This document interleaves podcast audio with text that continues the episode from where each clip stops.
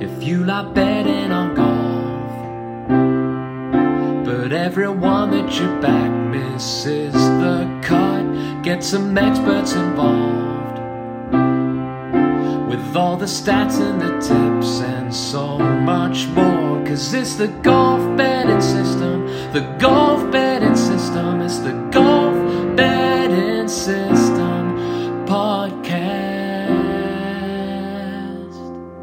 Greetings and welcome to the Golf Betting System Podcast 173. This is our 2021 Scottish Open and John Deere Classic Tips and Selections podcast.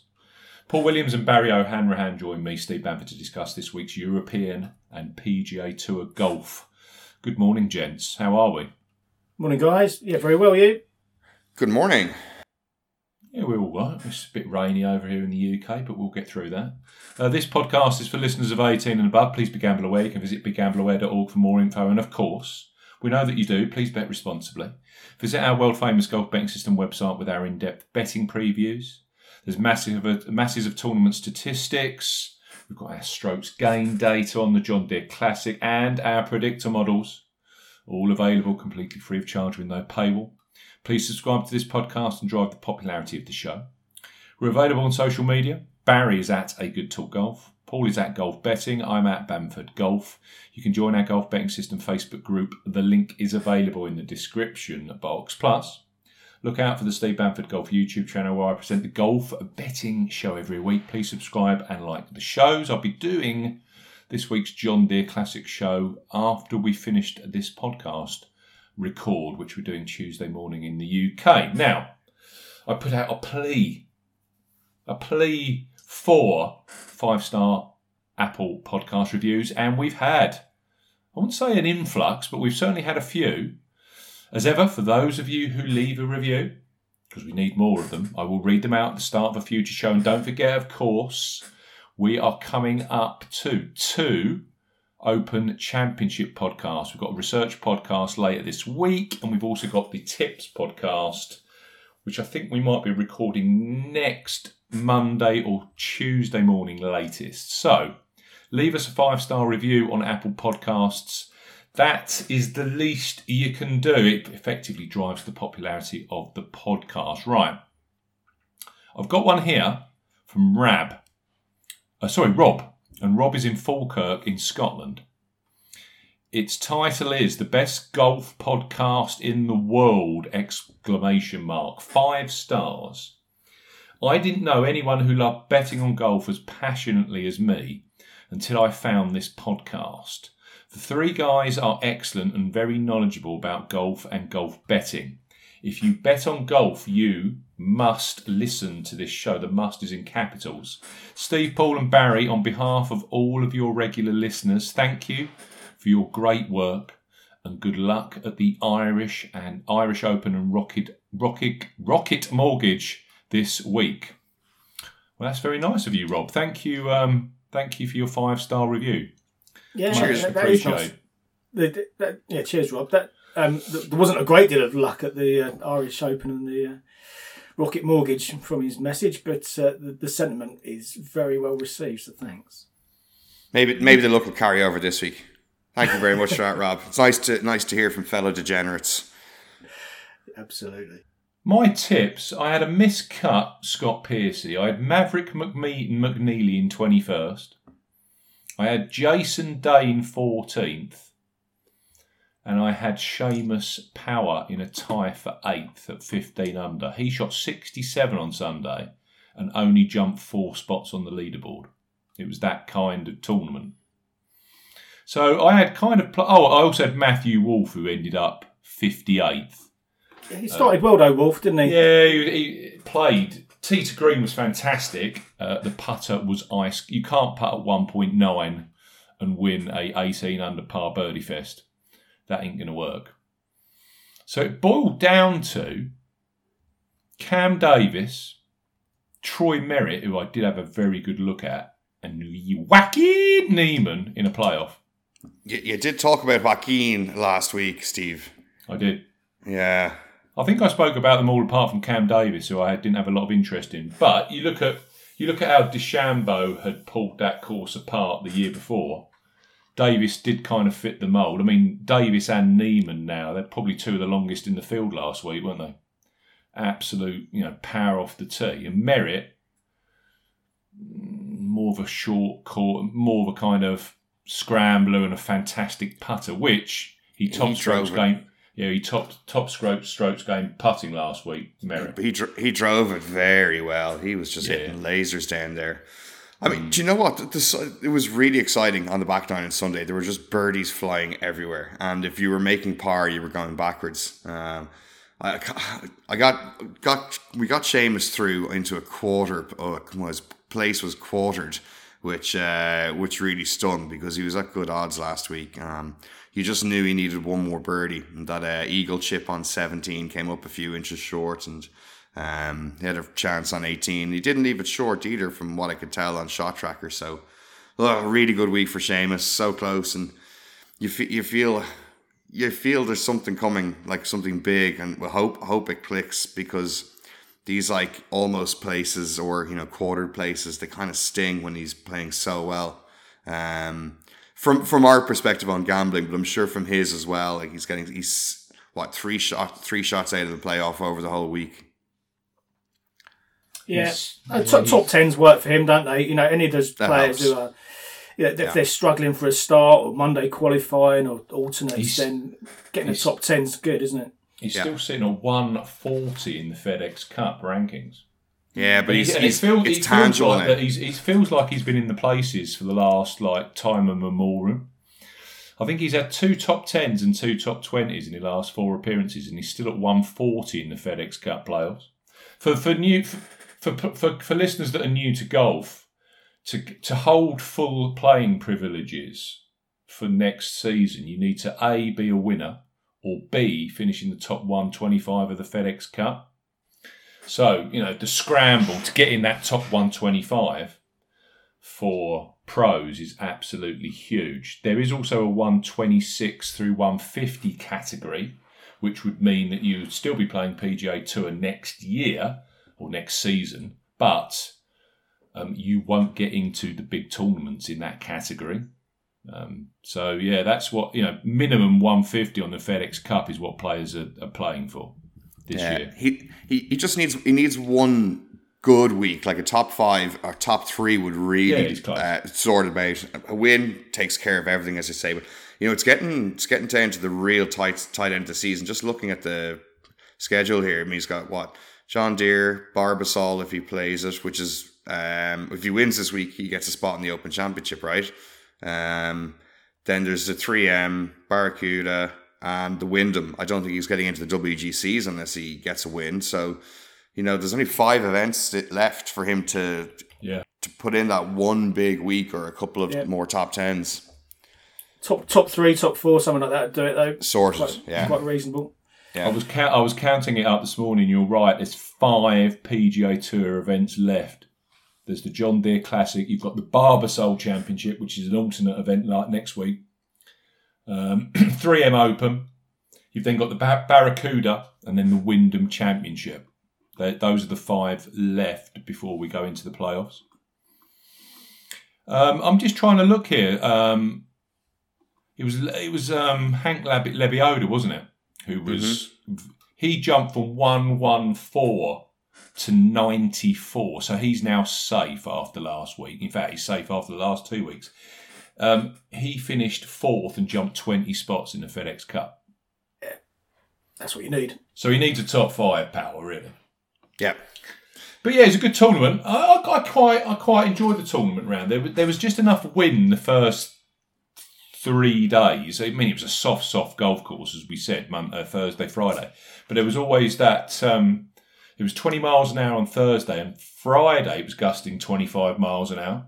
So that kept the lid on the scoring. And then Sunday, pan calm. All of a sudden, your likes of Keziah are shooting eight under with Alex Noren. The Detroit Fire Department was busy Saturday night going into Sunday morning, was it? I just think it, it was all it was always soft. It was just that there was no wind on Sunday whatsoever. So Yeah. they were just they were, it was it was lights out, sixty fours. Here we come. So yeah, good tournament. Congratulate. A lot of people were on Cam Davis, so well played. A lot of people were also on Wacky. I think uh, that top three in the playoff, there were a lot of punters on those three players. So um, well played. Yeah, a to lot of merit as well. Yeah. What about you in Scotland, Paul? Uh, not Spot, Scotland, Ireland. Apologies. Ireland. Yeah, no, uh, four four picks. Horsfield withdrew. Um, I've not seen a definitive reason, but it sounds like there was a bit of a niggle there, which uh, which caused him to withdraw. The other three all had chances of uh, at least placing. Um, all of them finished in a tie for 12th, which is no good. Um, but um, yeah, Andy Sullivan was probably the one that was most disappointing because he was hovering around favouritism or second favourite for much of the event and uh, just. I don't know, two step forward, one back every time. And again, similar to yours, you can't make those mistakes. Um, you can't give up those shots when you're chasing down what's a relatively relatively low score. So yeah, he, he kind of flattered to deceive. Aaron Rai put a decent shift in on the Saturday and then just couldn't move forward enough on the Sunday. Adrian Otaegui at various points um, looked like he could push forward for a, for a place at eighty to one, but but yeah, in the end, they all finished in the tie for 12th, which is a, a couple of shots out of the places and uh, doesn't help your returns whatsoever. So, uh, No, but they're Yeah. good pick. They're good picks, though. I know it's, it hurts like to miss like cro- or almost crossbar on a few of them, but it's you know to know that your picks are that close. That's uh, it- yeah, you got to take a little bit of confidence from it on a week where you've taken a bit of a battering. Um, Yeah. It's good, good. Like I mean, Herbert, that's really impressive. It's like taking a couple of top twenties over on the PGA Tour and just come over here and gone, oh, this is easy, bang, win. yeah, yeah. I mean, he- he got away with the few on Sunday though, but uh, but I think you have to. You know, it's, it's got, that, that tends to happen, doesn't it? Um, I guarantee, if my player had been up there and he starts spraying it about like Lucas Herbert did on the Sunday, he'd have been shooting six over, not uh, not getting the job done. But uh, yeah, that's by the by. It's, uh, I think things will change, won't they? We said yesterday, didn't we, about Cam Davis chipping in out of the bunker on 17? If that had been our Yeah. player, they'd, they'd have been making three out of the bunker. It would have been instantly replaced. and we'd have ended Steve up in a tie for 21st. Yeah, yeah, you, you- you'd have got you'd have gone from a position of potentially winning to missing an Yeah. each way place. Did uh, Did you see poor Francesco Laporta make double bogey on the 18th to miss out in the Open Championship? I know. It's, That- the, that the was- lines are so fine, aren't they? Oh, that was brutal. It was so cruel. And then uh, Karlberg chipping in for birdie to get his spotlight. So the you know the good the, the the the good and the bad all in a few minutes.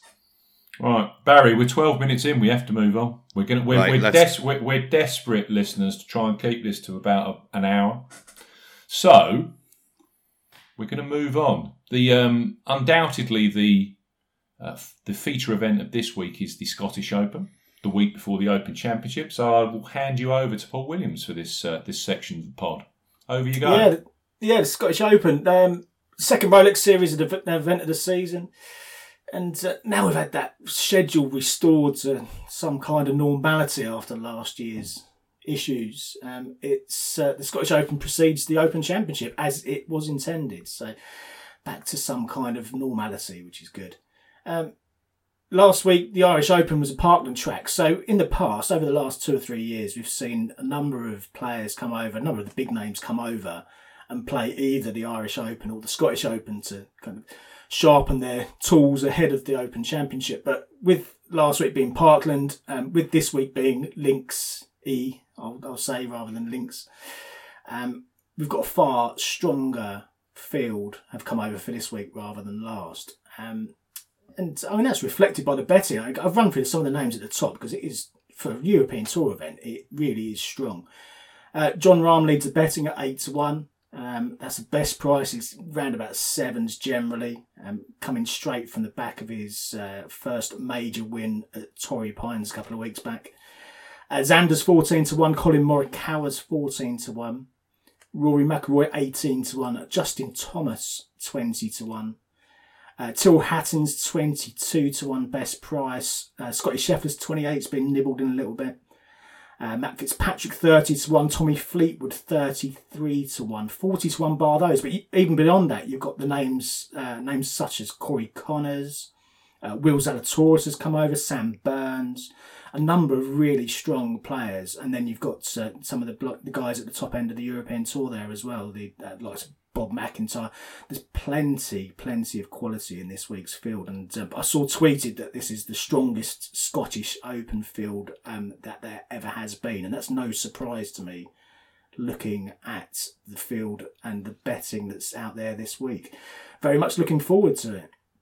Um, just in terms of the betting, one one thing to say, I, there's, there's, in terms of the extended places, all of the action shifted from the PGA Tour over to the European Tour this week. So, whereas you were seeing eight and maybe ten places over on the PGA Tour, that's um, those market uh, options, those uh, terms have been shifted over. So. Um, do shop around. Um, one of the deals that we mentioned last week, um, Coral, has been extended actually until the end of Sunday this week. So they're going eight places each way on this event. They're going eight places each way on your event, Steve, over Yeah. at the John Deere Classic. They are. And and their bet five get thirty and thirty free spins offer has been extended until Sunday at midnight after the football has finished.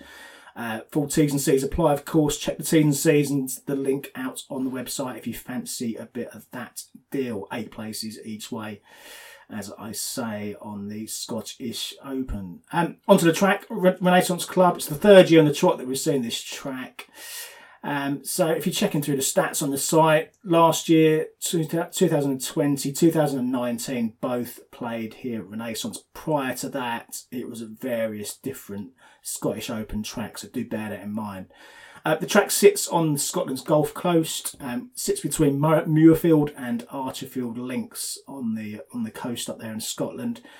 Uh, essentially, though, for purists, it's a manufactured links. It was opened in 2008. It's designed to look like it had been there for 100 years, but um, it, you know, you can tell the difference uh, subtly between these manufactured new links and those that have been around for, for time immemorial. Um, in terms of features, though, standard affair gorse, thick rough, some seaside, seaside holes, pot bunkers, um, normal kind of linksy look and feel to it. Um, in terms of the raw uh, setup, par 71, 7,293 yards. Fescue Green, so you're looking at the likes of uh, Castle Stuart, which used to host this event. Uh, Royal Birkdale for the 2017 Open Championship was uh, on Fescue Greens, and of course, the last two years that have been held here at Renaissance as well.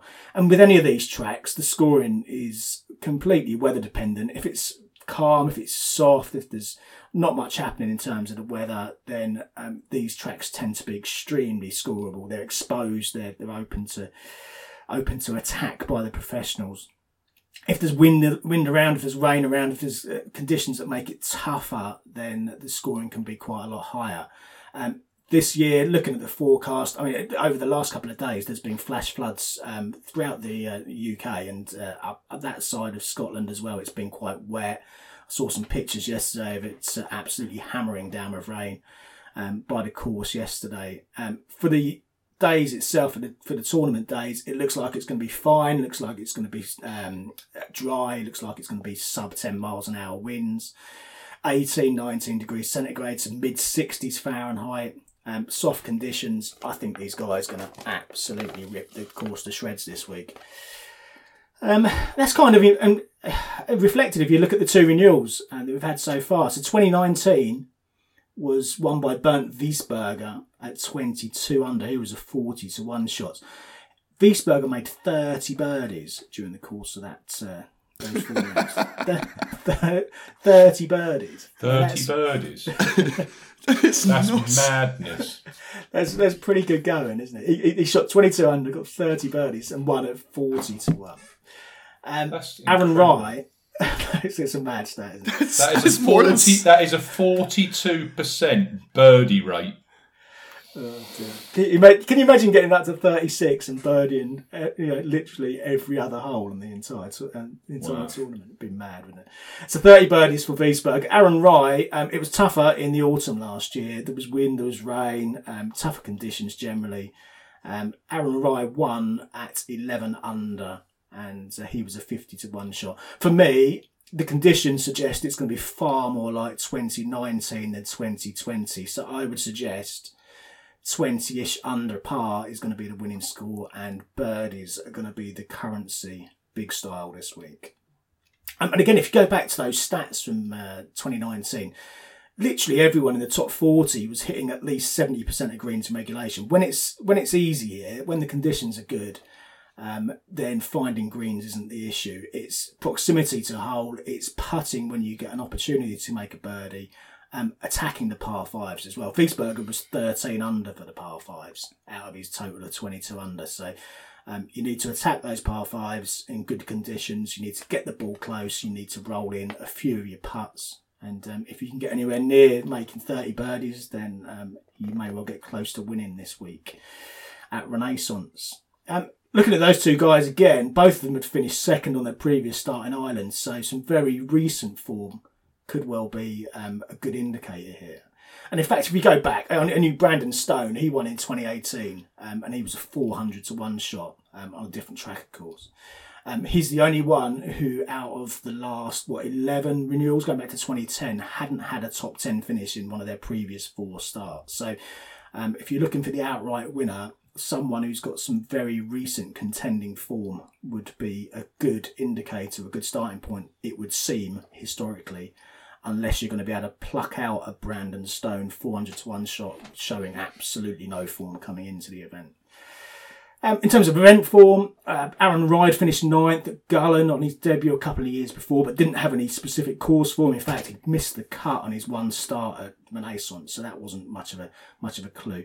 And if you go back prior to that, Wiesberger, Brandon Stone, Rafa, Rafa Cabrera Bello, the three previous winners, none of those guys had any specific Scottish Open form really either. Um, prior to that, um, there was some some good indicators in terms of the winners and uh, and previous form in the Scottish Open. The Scottish form would probably be a, more of an indicator for me, and maybe the Dunhill links as being something that's scoreable in terms of correlating to this week. Um, and uh, you've got other, you've got the Scottish Championship and some other events, um, Paul Lawrie match play over the years where you could have a little dig in and see some Scottish um, form wider than just the Scottish Open, which of course hops about from venue to venue. It is a Rolex Series event though this week, $8 million prize fund. Um, and if you go through the list, I put a full list of the Rolex Series winners on my preview this week if you want to check them out. It's tended to be, not exclusively, but it's tended to be a classy sort who's uh, got over the line on these events. We've seen a few Rolex Series events where you've got some um, lesser names right in the mix. And then as you get right to the business end, you know, these guys are staring at a $2 million payday um, and um, that can tighten things up a little bit, I think. So the guy has actually tended to prevail as being one who's quite comfortable picking up that kind of check and uh, and, and walking away with the uh, walking away with the money. Um, other things to note: three more Open Championship places are up for grabs this week. Again, that's players not in the top ten who, or players who finish in the top ten who are not already qualified for the Open. Um, so there's going to be a carrot dangled there for some of the players to try and get a late spot in next week's affair at the uh, at Sandwich for the Open Championship. Boiling it all down though, this is a coastal track. It's links like low scoring. Um, Scottish form seems good. Someone who's hitting the ball nicely in terms of um, approach play, putting. Um, links form, as I said a few seconds ago, that seems to be one that uh, that could be well worth a look. So, so yeah, I, I went around the houses with this a bit. I had an absolutely horrendously long short list, or long list as it was. So I've managed to whittle it down to six players this week. Um, top of the market, Jon Rahm, Xander, Morikawa, they're all making debuts here this week. Not that that's too much of an issue, I don't think, because these guys are well capable of winning a golf tournament like this. But um, I think these guys at the top, they they should be more about uh, focusing on next week and just getting acclimatized and, and and, you know working through the uh, working through the bag this week, getting themselves in the right kind of shape and form to to attack the Open next week at Royal St George's. McIlroy, um, Justin Thomas, both of those guys have actually got some practical experience here. Mac- McIlroy was 34th here in 2019. Justin Thomas was 9th And both have got their challenges though. Thomas uh, was a little bit of a spark with the putter last time out, but he's uh, still been struggling a bit. McIlroy, what did he finish last week? 59th or something like that. It was way down the field. So um, things aren't quite right. And I, I think you said Barry's been out uh, practicing out in uh, in Ireland, getting a bit of extra linksy practice over the uh, the last couple of days. So um, so yeah, I expect um, expect this is more just a uh, preparation rather than a full out attack to try and win the Scottish Open for these guys at the top. Um, ultimately, that leads me to Tyrrell Hatton as my headline this week. I backed him yesterday at 20 to 1, eight places each way, and uh, he's been pushed out to 22s this morning, which probably says something about how my tips have been going over the last couple of weeks. Um, but yeah, anywhere that, around that bracket, 20 to 1, or thereabouts. Um, good price on Hatton, I think. World number 10. Um, he's won three of the last eight Rolex Series events. He's extremely comfortable at this kind of level. And if you add in his 2017 Italian Open win, um, that means his last four wins, all in the European Tour, have all been Rolex Series level wins. He's accumulated an awful lot of dollars, as it, as it is with the Rolex Series events, into his uh, bank account over the last few years from Rolex. Um, all six of his wins um, in the European Tour have come between 18 and 24 under par, which is perfect. The other two wins I haven't mentioned were both at the Dunhill Links Championship. And again, I think there's a clear correlation between that kind of setup and scoring and what we should experience this week at Renaissance. He was 14th here on debut, first for strokes gained approach, fourth for strokes gained tee to green. So got on with the uh, the test from tee to green very, very nicely. Um, just needed to putt a little bit better. Um, and we know with Tyrrell, when he can putt or when he does putt, he's, he's, he can be extremely good. Uh, second at Palmetto a couple of weeks back on the PGA Tour. Uh, missed the cut at the Europe, uh, US Open. Um, I'm not bothered about that. If you go back and look at his recent history, he won the BMW PGA Championship at Wentworth last year, having missed the cut at the US Open on his previous start.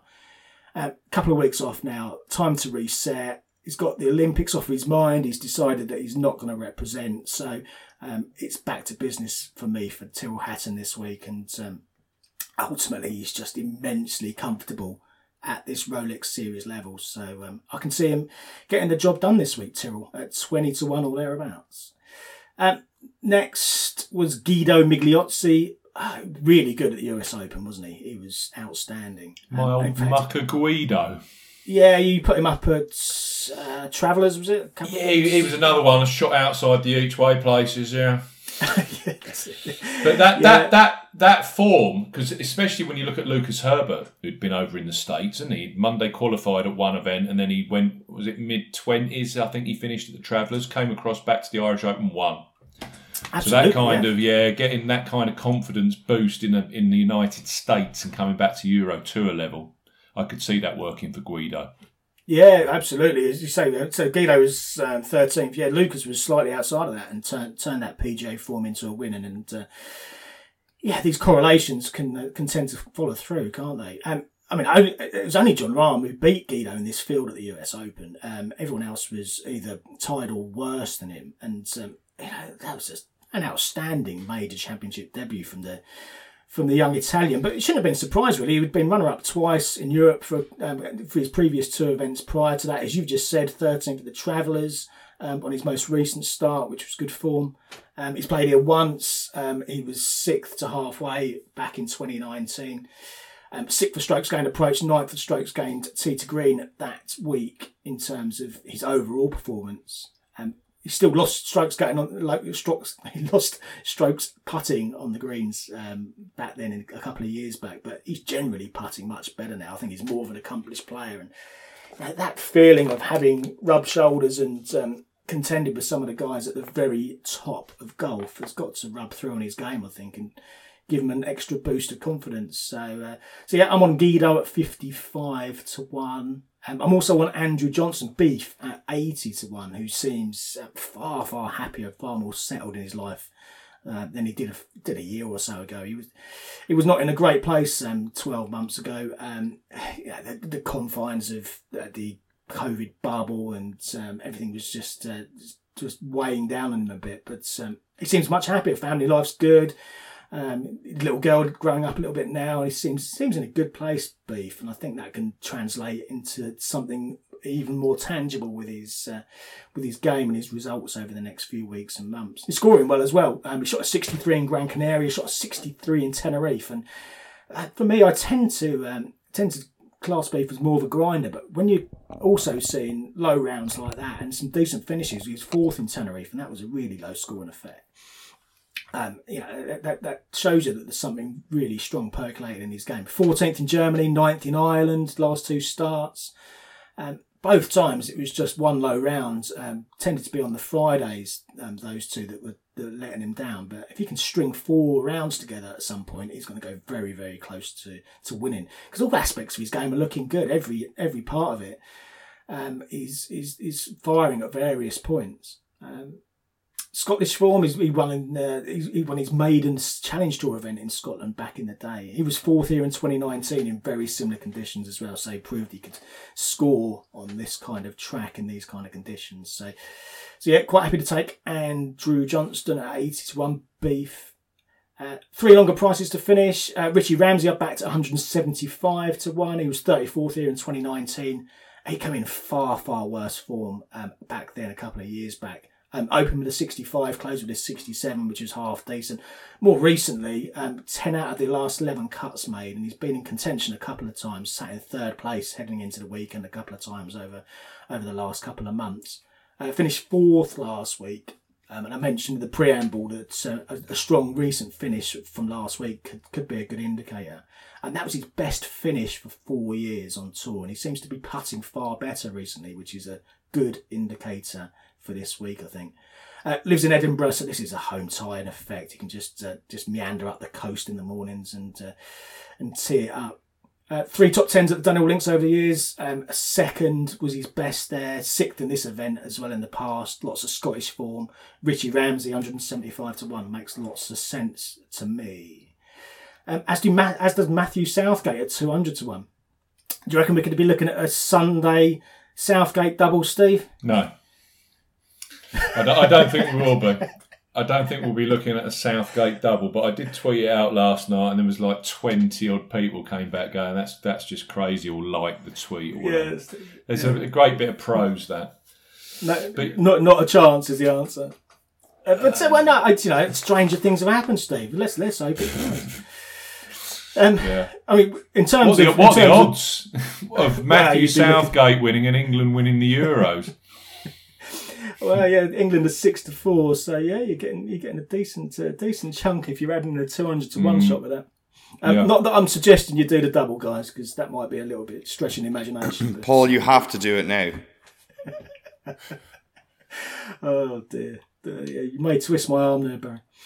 Um, I'm going back to Southgate, second recently at the Porsche European Open. I mean, that's that's not really his bag, the Porsche Europe- European Open. This is much, much more to his liking. He absolutely loves links tracks. Um, I, I He's, a, good- he's a very good shout. Yeah, I, for time that to one, I price is that price is that price is lovely, isn't it? he- He's always that kind of price. Always is. Yeah, yeah, yeah.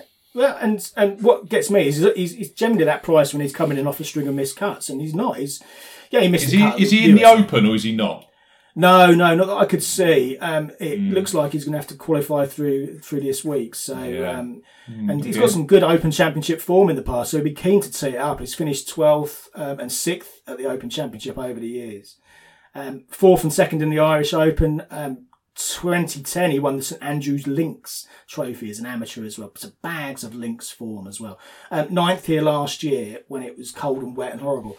I've I've listened to Southgate talk before about his game, and he's he talks about how he's a field player and um, he needs that feel in his hands to play um, shots on and around the greens. And when it's cold and wet and windy, um, that just negates that for him. So if we go into what will be a more amenable links, warmer, um, you know, uh, uh, shirt sleeves rather than snoods, then that should be right up his alley, I think. And uh, if he finished ninth when it was tougher last year, then I suspect he could um, sneak into a place here at 200 to 1.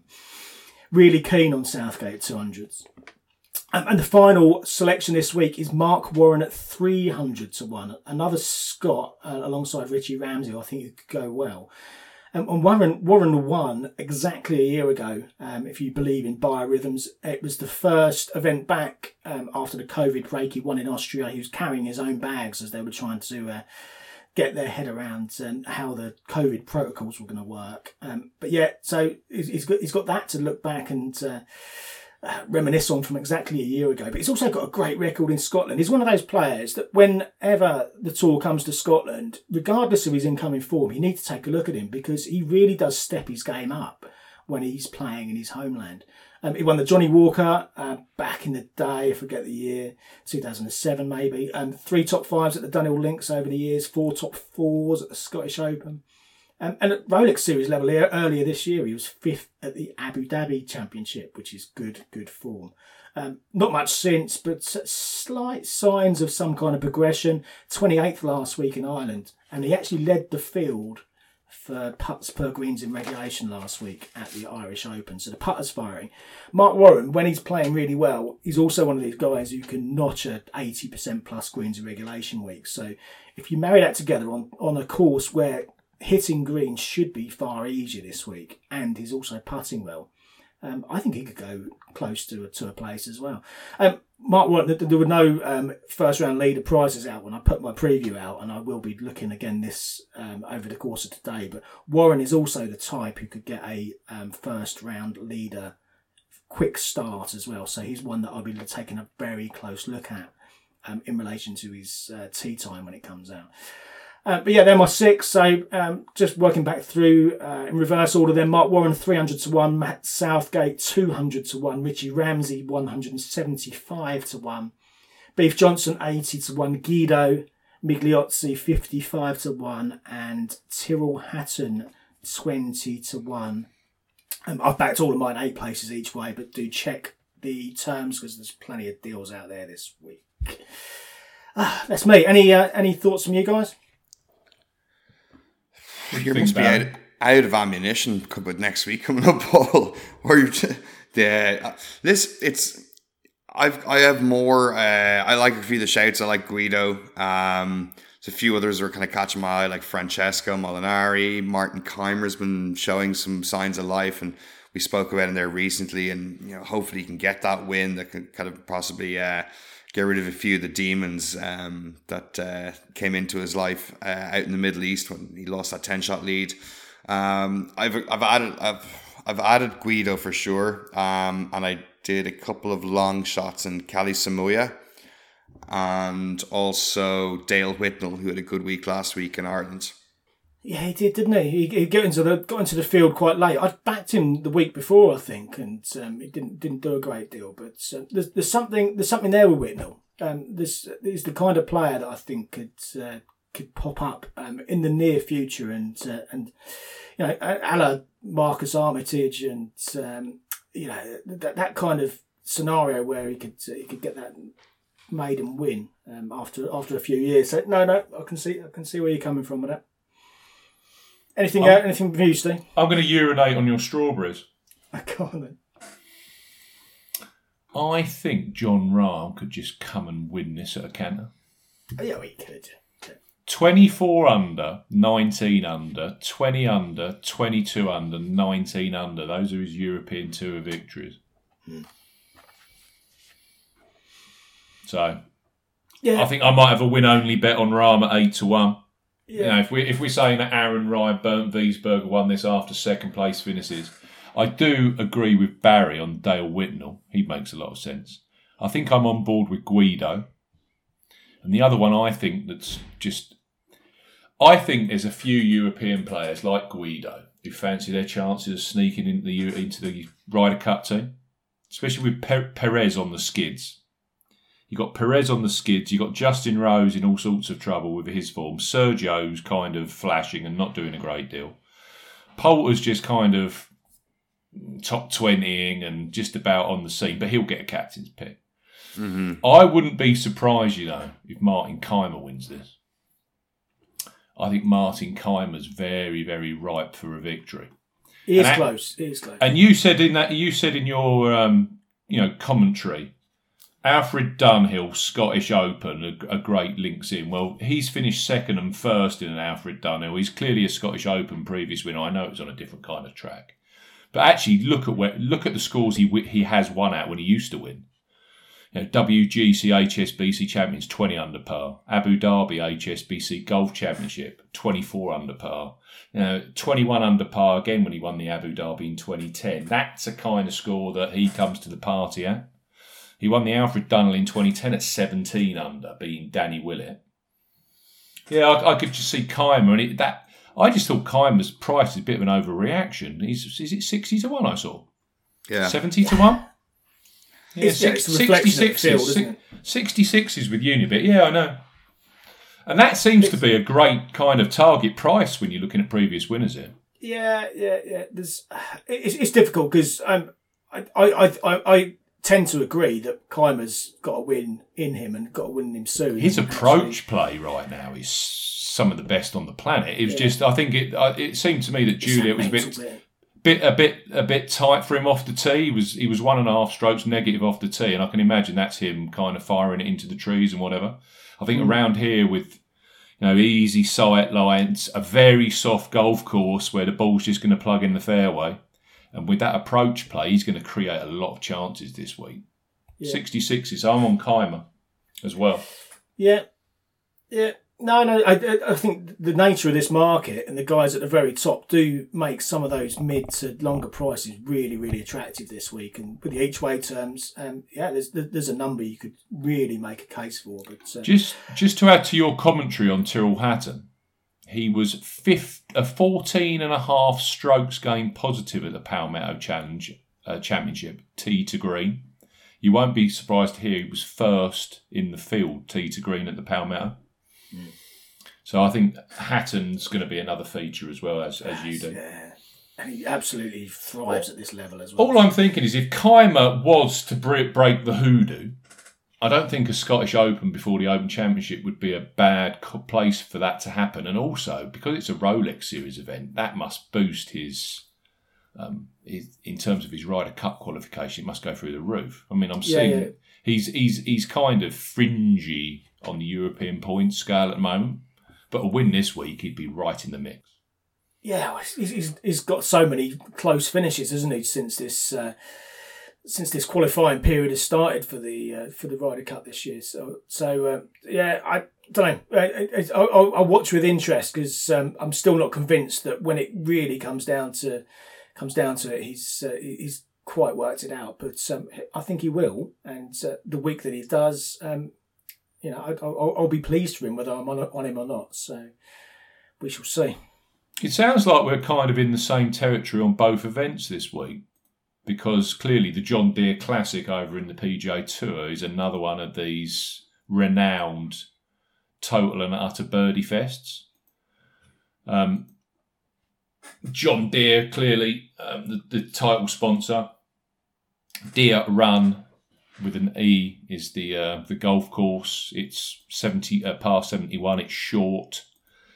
Um, it's gettable effectively. Um, they make sure that the uh, Illinois fire brigade come out before every round to make sure those greens are nice and soft and receptive. And uh, it's target golf effectively. Um,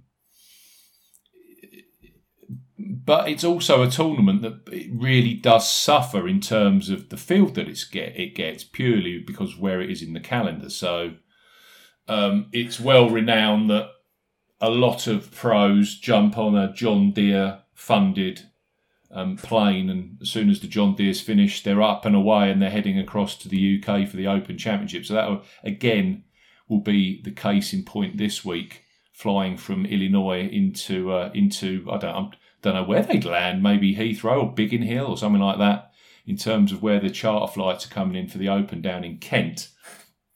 Um, and it's yeah, it's not the best of fields. I, I, think genuinely the field here seems to be getting weaker and weaker. I mean, especially when you when you're throwing so many top names in at the Scottish Open this uh, this week. Um, it's uh, it, there's no doubt that um, we've got a far stronger field over here in Scotland this week than the, they've got over in Illinois on the PGA Tour this week. But yeah, I'm not expecting anything overly different from what we normally get at the John Deere, which tends to be um, a very, very low scoring tournament. And when you when you when you look at these things and you see champions lists that include three time winner Steve Stricker, uh, Zach Johnson, and even Bryson DeChambeau from a few years ago, that kind of tells you that one of the things that we're going to need to do this week is uh, clearly make lots of birdies, which means we need to have a putter that's going to fire. Um, I don't think the scoring conditions are going to be that difficult. In fact, I think they've eased. I'm just looking at the weather forecast right now, actually. Um, we're looking at winds of seven to 10 miles an hour Thursday, Friday, so nothing there. Um, it looks like a front's coming through potentially over the weekend, so um, very much in the air there, but it could be blowing as strong as 25 miles an hour on the Sunday, which would make things very interesting. Um, so, may I don't know. I, I don't see a I don't see a Michael Kim 27 under par winning this week. I don't think it's going to be quite as extreme as that.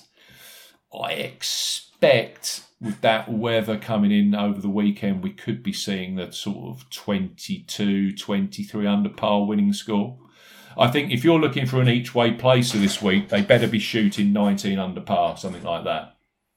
That's the kind of t- uh, target that uh, players need to be aiming for. Um, in terms of the actual physical golf course and the agronomy, TPC Deere Run, we are looking at a par 71 of 7,268 yards. Uh, waters, waters uh, hazards. There's only three of them, so there's not a lot of water on the course. The greens are 5,500 square feet. So pretty typical, uh, pretty uh, similar to what we saw last week in Detroit. They're bent grass greens. So uh, a rarity on the PGA Tour, pure bent grass greens. I got it wrong last week because I mentioned there wasn't a lot of bent grass. I think so far this year there's been Memorial. I forgot Colonial, I think, last week. And we also, of course, had there was a Byron Nelson that they played somewhere around Dallas. That was pure bent grass as well. Yeah. Throw in the Masters. This is the fifth bent grass event on the PGA Tour this Yeah, season. been, been a lot of Poa annua, isn't there? A lot of Poa annua and Bermuda just seems to be permeate, you know, permeate everywhere. Um, I know that clearly they follow the weather, don't they? So, you know, Florida and Texas and spots like that before they can play further up country in the in you know June and July. But yeah, bent grass pure it seems to be a bit of a commodity. I think they I don't they might be playing the Barbasol next week, the alternate event at um at Keene Trace, which is Kentucky.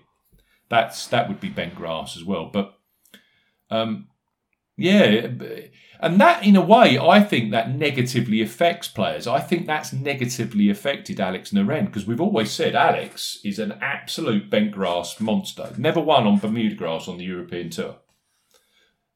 When I've gone through all of his records, Yeah. Yeah, no, no, so, similar. Ben, Ben mixed with Poa, though that's his putting surface. And then lo and behold, you know, they go across to uh, Detroit last week.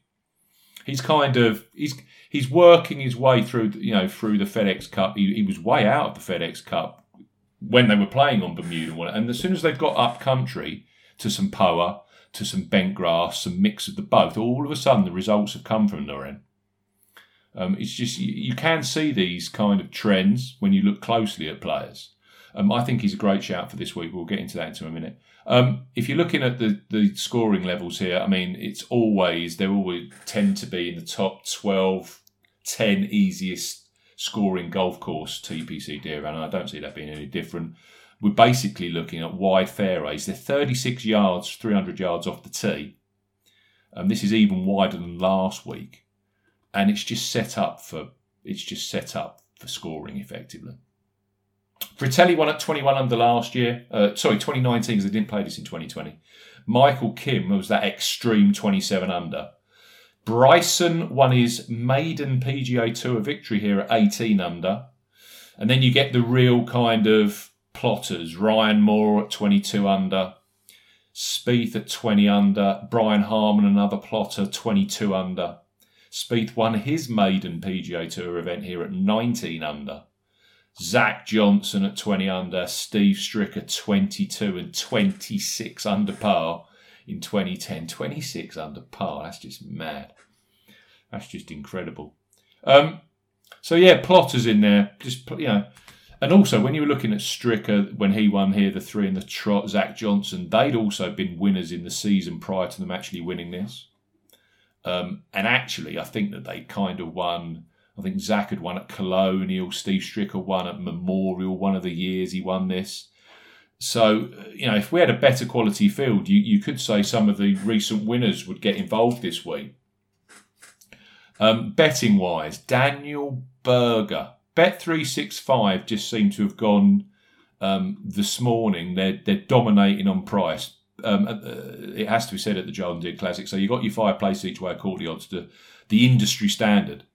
But you know, on most players this week, Bet365 are biggest or at least equal joint biggest price. They are 11 to 1 on Berger, everyone else 9 to 1. That's just crazy, really. Brian Harman at 14s. Now, I wouldn't call Brian Harman a kind of machine when it comes to winning. He's won twice, one of them here, so yeah, I get that. Sungjae Im at 18s with Bet365. He's 16s across most. Russell Henley, who we know is a bit of a knee knocker when he's in contention. You can get him at 20, un, uh, 20 uh, to 1. He's 16 under with a lot of firms. And then Kevin Streelman at 25 to 1. It kind of shows you where what we're up against this week. There's a lot of very overpriced golfers there, in my opinion. But, you know, they've got to put someone up as favour, haven't they?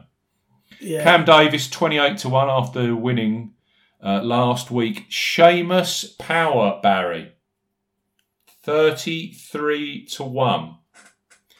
He is the first, second, third, fourth, fifth, seventh placed favourite, Seamus Power. Are Doesn't you that- on? That's what everyone is asking. Absolutely. I shot myself in the foot by leaving Rahm alone at the US Open because of price and maybe, well, okay, yeah, let's not talk about the COVID doubt, but and I think I did it earlier this season as well. I just got price proud or whatever it was, I, and I just I can't I can't jump ship now. I'm I'm I'm here for I'm here for it. So if he if he tanks this week and it doesn't work, so be it. But um, I'm not missing out. In my mind, I was always going to put Power up last week and this week. I've jumped off this week, so I expect he gets his maiden PGA Tour victory. Steve, we appreciate your service. Thank you. Right, I've done you a favour. I won at least 20% of your winnings. Well, do you want to give me twenty percent of the stake? Yeah, I could do. Maybe we maybe we'll do it that way. the Bamford kiss of death is off Seamus Power. So yes, I mean he ticks all. that. I mean he's ticking every box really. But uh, I suppose I've got a bit price proud with him, which is the new phrase for the golf betting system podcast. But yeah, I, I sent you the numbers uh, yesterday, didn't I? Just I gave Yeah. you a little. Um, uh, he is uh, on my eight week trackers. He's tied first for strokes gained current form with Hank Lebioda. He's um, also number one for strokes gained tee to green in this field. So yeah, And, difficult and to argue against the guy, isn't it? tied ninth in strokes gained putting. It's Yeah. a really good combination. Uh, it's just it hurts that he he's been cut all the way to thirty three to one. I mean, looking at the top of the market, I mean, would you take Jon Rahm at eight to one in the Scottish Open or Daniel Berger at nine to one in in this? Like, it's uh, it's a bit wild and. You know, based on Alex Noren's result last week, I'd have thought you'd have seen him a little bit higher up. Um, but That's why I've it- taken him. it's it's um it's a weak field for it really is i mean i don't think that look it, it is where it is in the calendar but it really doesn't help anybody to you know you, you don't think it helps people that much in terms of switching their game across to a link style of golf for next week so uh, I think the- I think I think some of the, the the names, if you like, and there aren't many in this field. I think a lot of them probably are turning up here to have a, a nice round of golf before heading to hell in their mind at the Open Championship. maybe And it's maybe. and it's nice to get across to the UK on a free jet provided by John Deere. So I don't know if some of the very big, or very big names, there aren't any very big names in it, but I don't know if some of the names aren't kind of just using this event more as a, well, I can play and hop across to the UK and then come back, and I don't know if their if their real mind or heart's going to be in it. But for someone like Seamus Power, he's all in. He's got a PJ hmm. Tour card to play for, and I genuinely think that for someone like Alex Noren, because he never won in the United States. He's in the Open Championship, yes, so that's great. But again, I, I keep saying this. I think there's still a spot, at least a spot up for grabs on the Ryder Cup team. Yeah. And it, all it needs is Noren to go, you know, nuts at the moment and fourth last week, a shot out of the playoff, win this week, go and finish in the top 10 at the Open Championship. This is all very capable for Alex Noren. It's all very possible for him. And all of a sudden, he's a real name in that Ryder Cup conundrum for Padraig Harrington. So I, I'm on. I'm on Noren. I, I, I can. Yeah, again, his numbers are very, very impressive right now. Um, I'm seeing Alex Noren fifth in strokes gained current form. I'm seeing him um, in the top 13 for strokes gained putting. And I'm also seeing him in the top 12 for strokes gained tee to green over the last eight weeks. And as we saw last week, 18 under. I, I think on these kind of bent grass golf tournaments where you have to shoot low scores, I think that's kind of his MO at the moment. So yeah, I'm on Alex Noren. He's my headline um, selection this week at 33 to 1. I got seven places each way with Boyles, Alex Noren, two points each way. I just think that him and a Seamus Power, they're turning up at this with real focus. And I, I think that could be half the battle for players, you know, named players. Just, you know, they're not turning up to go through the sort of just through the the routine and I'm just playing it because I want to get to the open. It's kind of they they they want to do something this week. Yeah. So big I'm on prize I'm as well, wasn't it? It's a big prize because it, it, it's not an alternate event. It's not a it's not a watered down prize fund or, or points total. It's uh, it's it's big business for these guys to go out and win this week. It's 500 FedEx Cup points. It's a two-year exemption, and for Alex Noren, it would be it would be that question that he's constantly asked, and he was asked it again yesterday, or on on Sunday. You know, oh, you've come very close to winning in the United States. You know, when are you going to win over here? And he's and he instantly gets on the defensive and says, you know, well, I've won ten times on the European tour, but Those until they count. get that first, Those don't yeah, count on the PGA Tour. doesn't, clearly doesn't count. If you if you haven't won on the PGA Tour, you're nothing. So They he don't constantly gets asked that question. It must drive him crazy. Oh, that putt he hit on 18 was not good. It was a fast putt, but wow, he, uh, yeah. I think he's there or thereabouts, though. I think he's there or thereabouts. I don't think he's far away. And when you actually look at Noren and what he tends to do when he wins, a lot of his wins come off a hard streak. contending or semi-contending performance the very week before he wins. That's, that, that happens a lot when you just look at the victories he's had, and also with he, he the victories he's had over here. As I said, all bent grass, all mixed with Poa. It's all that kind of North Europe type of um, agronomy on the greens. I just think this course is going to suit him. I really do. Right, the other thing to point out here is a bit of feast or famine with with with names. But I'm just going through FedEx Cup rankings here when they won. Dylan Frittelli, 154. He beat Russell Henley and Andrew Landry. They were 165 and 171 in the FedEx Cup as they arrived here at the John Deere Classic. So in deep, deep trouble in terms of the FedEx Cup. Year before that, Michael Kim was 161 in the FedEx Cup. He beat Bronson Burgoon, of all people. He was 134th in the FedEx Cup. You're seeing a pattern here. Um, there was also Sam Ryder at 148 who finished in the top four.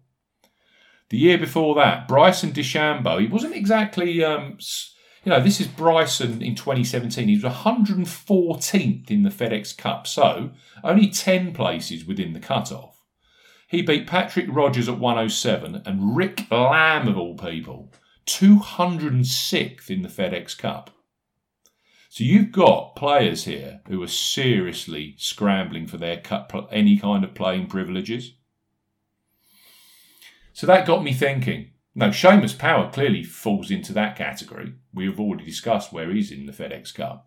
Again, we thank you for not picking him. Thank you. If he wins, I'll take a lot of credit for that. But I'm throwing in then some players that are outside the 125. So I've thrown in Beau Hosler, point each way, 66 to 1 with Paddy Power, eight places each way. He's been playing some nice golf recently. He was as low as 166 uh, after a miscut of the AT&T Byron Nelson, but he still finds himself at 144 on the FedEx Cup standings, coming in off form of 19th at the Palmetto, 10th at the Travelers, and 25th last week at the Rocket Mortgage. And I just think Hosler, again, low scoring, upstate. I think Hosler could go well, 66 to 1 on him. I'm getting really random now. Jim Herman, Donald Trump's favourite golfer. Now, if there's one thing you say about Jim Herman, you've told me this in the past, Paul, knows how to get over the line. He can win, can't he? He is very TPJ, isn't he? You won't hear from him for months, and then all of a sudden, bang, he wins. He a three-time winner on the PGA Tour, 2016 Shell Houston Open, 20, 2019 Barbasol on bent grass greens, 2020 last year the Wyndham Championship, and he won those last two at 26 under par and 21 under par.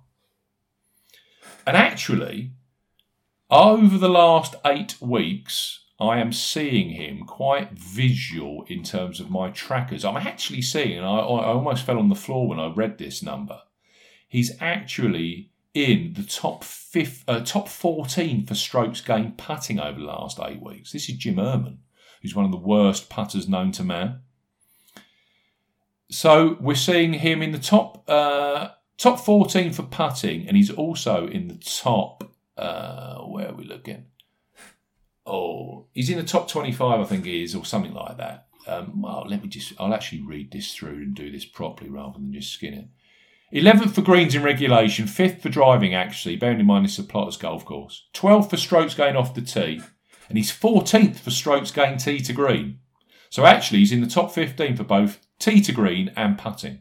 So I'm adding him 125 to 1 on Jim Herman. And I think he's ranked out at 180 something on the FedEx Cup. Oh, he's 176. So Herman's in. Um, a couple of top 25s his last two events. He's probably playing too well, really, but there you go. And finally, Kevin Tway of my FedEx Cup kind of outsiders. He's, I, I think he's down at 190 something on the FedEx Cup, but he just started to show signs last week. I think he was top 12 or something like that going into the final round and ended up coming in the top 20. But yeah, Kevin Tway, 300 to 1. I've gone half a point each way, eight places each way with Paddy Power and Kevin Tway. When you're looking at correlating golf courses, I don't know why this is. I've got no idea whatsoever. But there seems to be some kind of correlation between Silverado, where they play the Safeway Open, and here. We've had Ryan Moore, who's a winner here. He's finished second at Silverado. Michael Kim had a top five at Silverado before winning this. And there's a whole list of players that have. Uh, Patrick Rodgers has finished sixth at Silverado, second here. He's another one that might do something this week, Rodgers, because he's, he's in dire FedEx Cup uh, problems. But yes, I've gone for Kevin Tway, who actually won the 2019 Safeway Open at Silverado, 300 to 1 on Tway. And then two mid prices, Johnny Vegas, who I think's kind of the Johnny Vegas and low scoring go hand in hand. Second recently at the Palmetto, he actually made the cut at the US Open, Johnny Vegas. I mean, US Opens and Johnny Vegas don't go in the same sentence, in my opinion. But he actually, that was his first major championship finish since 2018, I believe. Uh, just playing some nice. I mean, he's second in Puerto Rico behind Branden Grace. He was second in Palmetto behind Garrick Higgo, and he was third here uh, in 2013. Again, second for greens in regulation, first for off the tee, eighth for approach, fourth for tee to green, and 17th for strokes gained current form last eight weeks. I could see Johnny Vegas. Um, he's two-time winner of the RBC Canadian Open at Glen Abbey, which I think is a similar course to this as well. Tree line, classical, low scoring. He won the second one of those at 21 under par. He won the Bob Hope Classic at 27 under par, his maiden PGA Tour victory. And the other one I fired in there is Hot Fire Patton Kizzire. He finished, didn't he, 64 on Sunday when the wind laid down. Just went absolutely nuts. 8 under par 64, the same score as Alex Noren. And yeah, it's cracking final round. Well, I know that you guys were sniffing around Kizzire earlier this year, and he's had a couple of third places, didn't he? One at Colonial, one at that Byron Nelson, where um, KH Lee won at 25 under par. I think this is kind of perfect MO for Kizzire. Just go out there and make as many birdies as you want. Whether he can hang around when it's blowing 25 mile an hour on Sunday um, remains to be seen, but I could see Kizzire being right up there. So those are my selections. Noren, Kizzire, Johnny Vegas, Beau Hossler, Jim the Herminator Herman, and Kevin Tway. Who are you? Who are you sprinkling your um, your your little stakes on at the John Deere Classic this week, boys? Go, you go, Barry. Well, I didn't sprinkle very much further. Um, I've just You've kept gone, it to. You've gone balls deep on Seamus. Yeah, well, I'm quite yeah heavy enough on Seamus. I gotta gotta make a count if it really does catch. So, uh, the, I added one more, and he kind of fits into that outside the top 125. Um, I haven't done the maths on it now because I'm just kind of coming up with the angle, but um, he's probably running out of his exemption. Um, showed flashes there a couple of weeks ago, um, getting off to a hot start, and I think he nearly got first round leader. But Satoshi Kodaira, so Yeah. he's very hot in your putting stats and not uh, you know the the sorry he's also um, good off the tee at the moment. So just kind of merging those together hopefully as a half decent week with the irons gives himself enough opportunities to let that putter work. Um, but I was able to get him at was it 125 to 1 seven places. I got a little bit greedy t- taking the price but uh, so that's that's it Shame, Seamus and Satoshi He keeps flashing Kodaira, doesn't he? Yeah, I- good stuff, isn't he? I've added him right yeah first round leader so uh, himself and Seamus first round leader so Kodaira is 147. hmm So yeah, he's fighting for his life. And yeah, the exemption's long gone. I think the, the win the win exemption it will certainly be gone at the end of this year. So yeah, he's fighting Yeah. for his PGA Tour. Yeah, Kodaira's he seems to get yeah fat first round leader bet. He's all over it, isn't he at the moment? yeah yeah, yeah. Keeps keeps getting off to a super fast start. So hopefully he can hang around for him. What about you, Paul? Yeah, I did. Interesting with Kadar. I, I, I'd not really considered him, but um, he he'd been on my radar a few weeks back, so I'll, I'll take a look at him. It's a good good shout, Barry. I think. Um, to Seamus, sixty to one. I'm seeing first round leader with Unibet and the, Yep. the different Kambi outfits as well. So given that he's thirty three to one outright, yeah, he does have this ability to start quickly. It's a Monday qualify as well, and a one- you know a one round affair, or, or you know quick when, when the pressure's under, I, I wonder if first round leader might be the market for Seamus this week at that kind of price. Um, but the two I've backed outright, Pat Perez, who sat atop of your uh, predictor model this week, Steve, 80 to 1, seven places each way. And he loves a birdie fest as well, doesn't he? He does. You love you love Pat Perez as well. Yeah, I do, I do, bit, He's up there with Matthew Southgate for you, isn't he? bit addicted to Pat Perez on a birdie fest.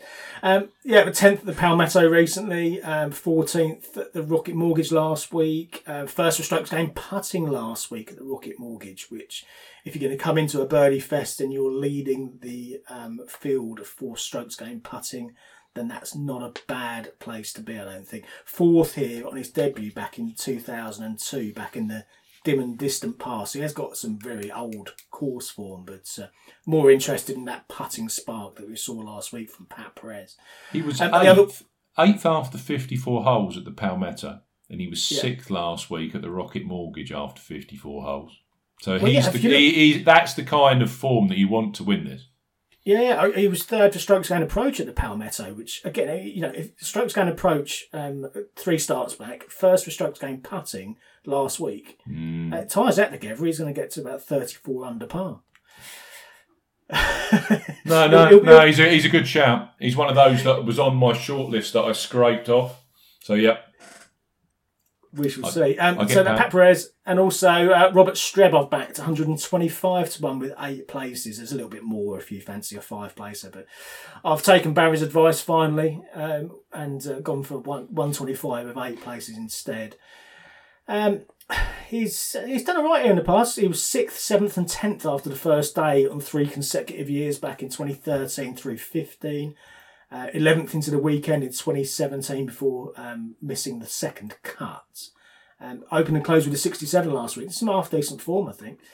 Uh, 9th to Sunday at the Travelers, 11th um, into the weekend at the Charles Schwab as well. So um, some recent enough decent form. Won the RSM back in November. Shot a 61 in the second round that week. one at 19 under par. So um, can get get get go low, can you know, finish with a uh, or can produce a low total altogether. So um, so yeah, I thought 125 to one on Streb was too big.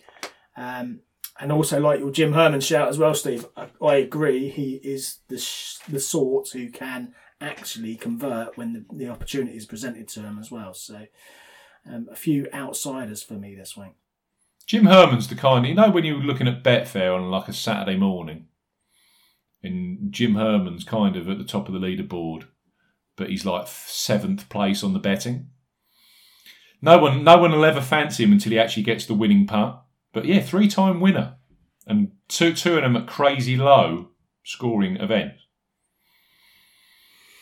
Yeah, I think the last one he actually produced an, an incredible weekend. He, he kind of came in around about the cut line or just just ahead of it, and then just went absolutely bananas over the uh, Saturday. At the Wyndham, Yeah, it was at the last one he won. I, I, yeah, it was the Wyndham down uh, down in South Carolina. Yeah, he shot 61, 63 Saturday, Sunday. That's- that tends to work at the weekend. That's craziness. Beat Billy Horschel, Kevin Kisner, and Webb Simpson. I mean, there's some names there, aren't there? Doc Redman and Siwoo Kim. Yeah, Jim Herman. this week. Well, this is it, and you get so many of these players that get to the top of the leaderboard and crumble like a, you know, like a Harold Varner. I'm just using him as an example. But then you've got someone like Jim Herman that misses cuts, like eight straight missed cuts, gets gets in contention and beats Horschel, Kisner, Simpson, Redman, and Siwoo Kim. Madness. A closer. I'm on. Yep. Well, thank you for your time. We are going to be recording our Open Championship Research podcast later this week, so listen out for that. Um, I wish you the very best of luck, chaps, with your bets this week. Let's hope for some real luck. Clearly, Seamus, yeah. Seamus is going to win, so everything will turn out okay. Um, we've also got um, a, um, a situation, of course, where the Open podcast later this week, and then early next week, we're not 100% certain when we're going to record it, but early next week, we will be going through our selections for next week's Open. It's been a pleasure. Best of luck, guys. Best of luck, everybody. Best of luck to listeners. Thank you. And of course, as ever, please give us your five star reviews. We'll see you soon. Goodbye. If you like betting on golf, but everyone that you back misses the cut, get some experts involved with all the stats and the tips and so much more. Cause it's the golf betting system, the golf betting system, it's the golf.